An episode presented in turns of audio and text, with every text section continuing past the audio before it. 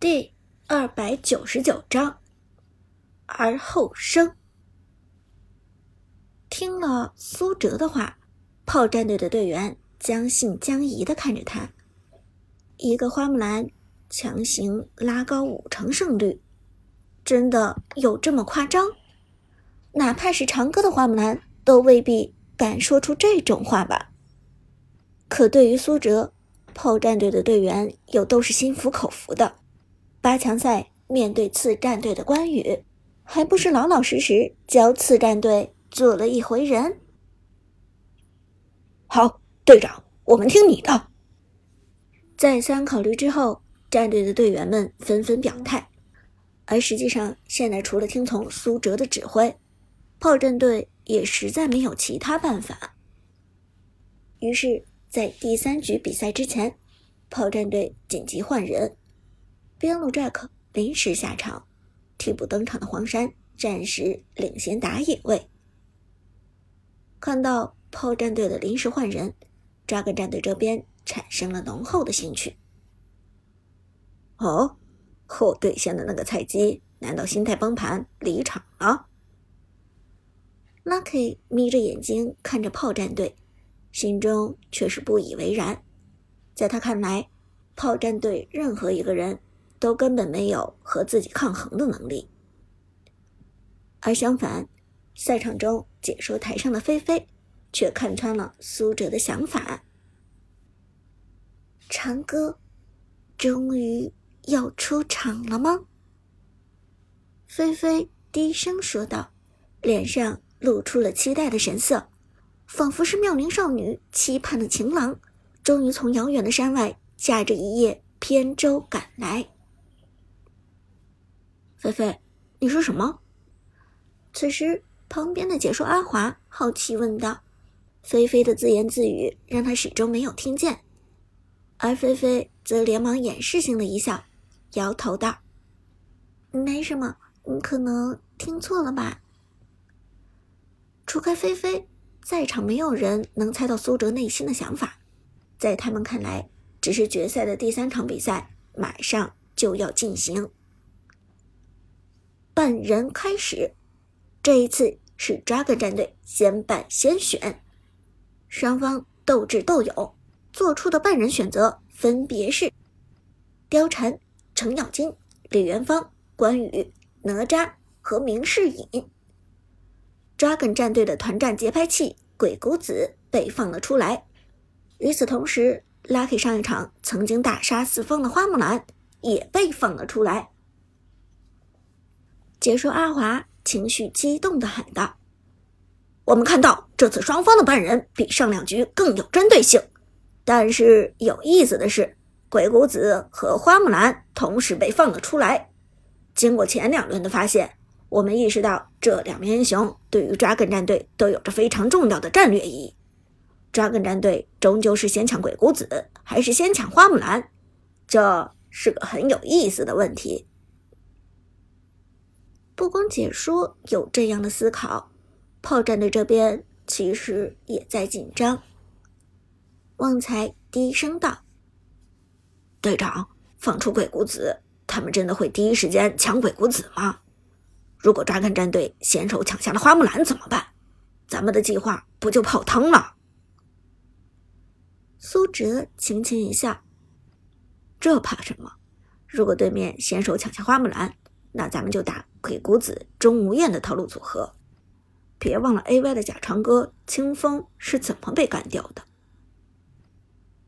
原来如此，旺财恍然大悟，对苏哲的佩服不由得增加了几分。队长果然是队长，考虑的真是周到。旺财笑着说，苏哲却淡然一笑：“不，我只是在开玩笑。”对于扎根战队这支成熟的战队来讲，是不可能先手拿下花木兰的，他们肯定会先抢鬼谷子。哦，为什么？旺财不解问道。因为辅助对于一个战队有着最大的战略意义，也是正常比赛体系的制定者。然而花木兰这个英雄太个人主义了，扎根战队的 Lucky 就算再强大，也不会将个人主义置于集体主义之上。”苏哲说道。然而，在苏哲话音未落之际扎根战队果然做出了选人。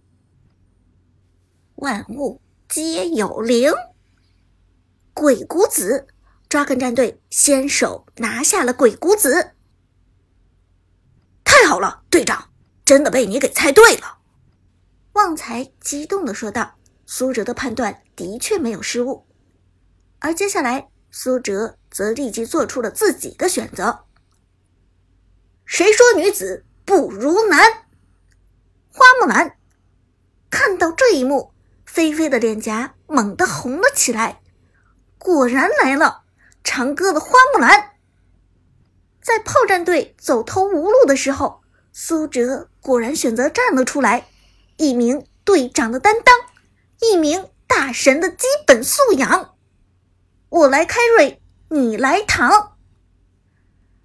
然而，对于炮战队选下的花木兰，扎根战队却是打心眼里瞧不起。拿下了鬼谷子的辅助，冷笑道：“怎么还想故意抢走我们的 Lucky 的花木兰？难道他们不知道 Lucky 的英雄池深不见底吗？” Lucky 本人更是笑道：“真是，没有这金刚钻，就不要揽这瓷器活。这次炮战队难道又想让那个边路的阿飞使用花木兰？不伦不类的打法，简直就是侮辱花木兰这个英雄。”Lucky 从最先接触《王者荣耀》这款游戏的时候，练习的就是花木兰，因此花木兰对他有着相当重要的意义。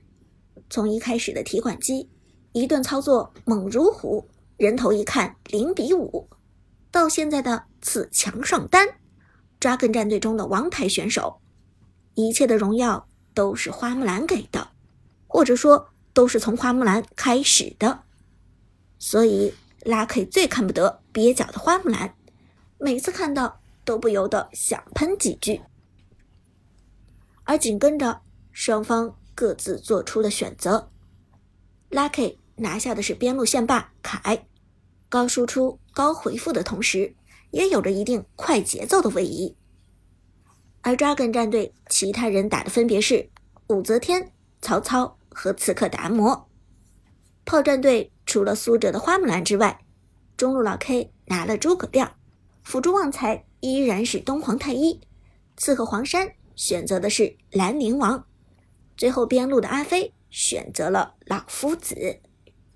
这一次双方的选人都有些不按常理出牌，只有 Dragon 战队的鬼谷子还是那个鬼谷子。其中鬼谷子拉人衔接达摩的大招应该能起到不错的作用，只是不知道这次 Dragon 的鬼谷子能否打出先手。而双方选人交换位置之后，Dragon 战队才看到。炮战队带着成绩的打野位，并不是炮隐姓埋名，而是一个名不见经传的小刺客炮黄山。至于炮隐姓埋名，使用的正是带着闪现的花木兰。他是花木兰。Lucky 眉头一皱，隐约有一种中计的感觉，因为 Dragon 战队这边。第三局针对与炮战队拟定的作战计划，全部都是限制打野位的。可现在炮战队这边打野位选了个倒霉的兰陵王，最强大的上等马反而去打了个边路的花木兰。真是没想到，炮战队在这种情况下还敢变招。抓根的鬼谷子沉声说道：“他觉得炮战队完全就是。”并行险棋，你一个正式比赛队员不用，忽然换上来了一个替补，而且还不是多强大的替补，偏偏是一个没名气的炮灰。那这样一来，谁去限制对方的隐姓埋名？鬼谷子问道。Lucky 一声冷笑：“哼，这还用问？当然是我！我要让花木兰见识一下。”什么叫做被支配的恐惧。不管对方是隐姓埋名还是其他人，我照样打穿一路。而与此同时，赛场上的女解说菲菲的情绪显然激动了起来。我们看到炮隐姓埋名这一场拿出的英雄是花木兰，这还是隐姓埋名第一次在王者城市赛的舞台上使出花木兰这个英雄。之前炮隐姓埋名在对战中客串过边路，他的哪吒、关羽和钟无艳都震惊全场。这一次使出操作难度最高的花木兰。隐姓埋名能否给大家带来惊喜呢？明眼人都看得出来，自从炮隐姓埋名选择了花木兰，解说菲菲的情绪就异常的激动，但却没有人知道这背后的故事，更没有人知道菲菲激动的原因。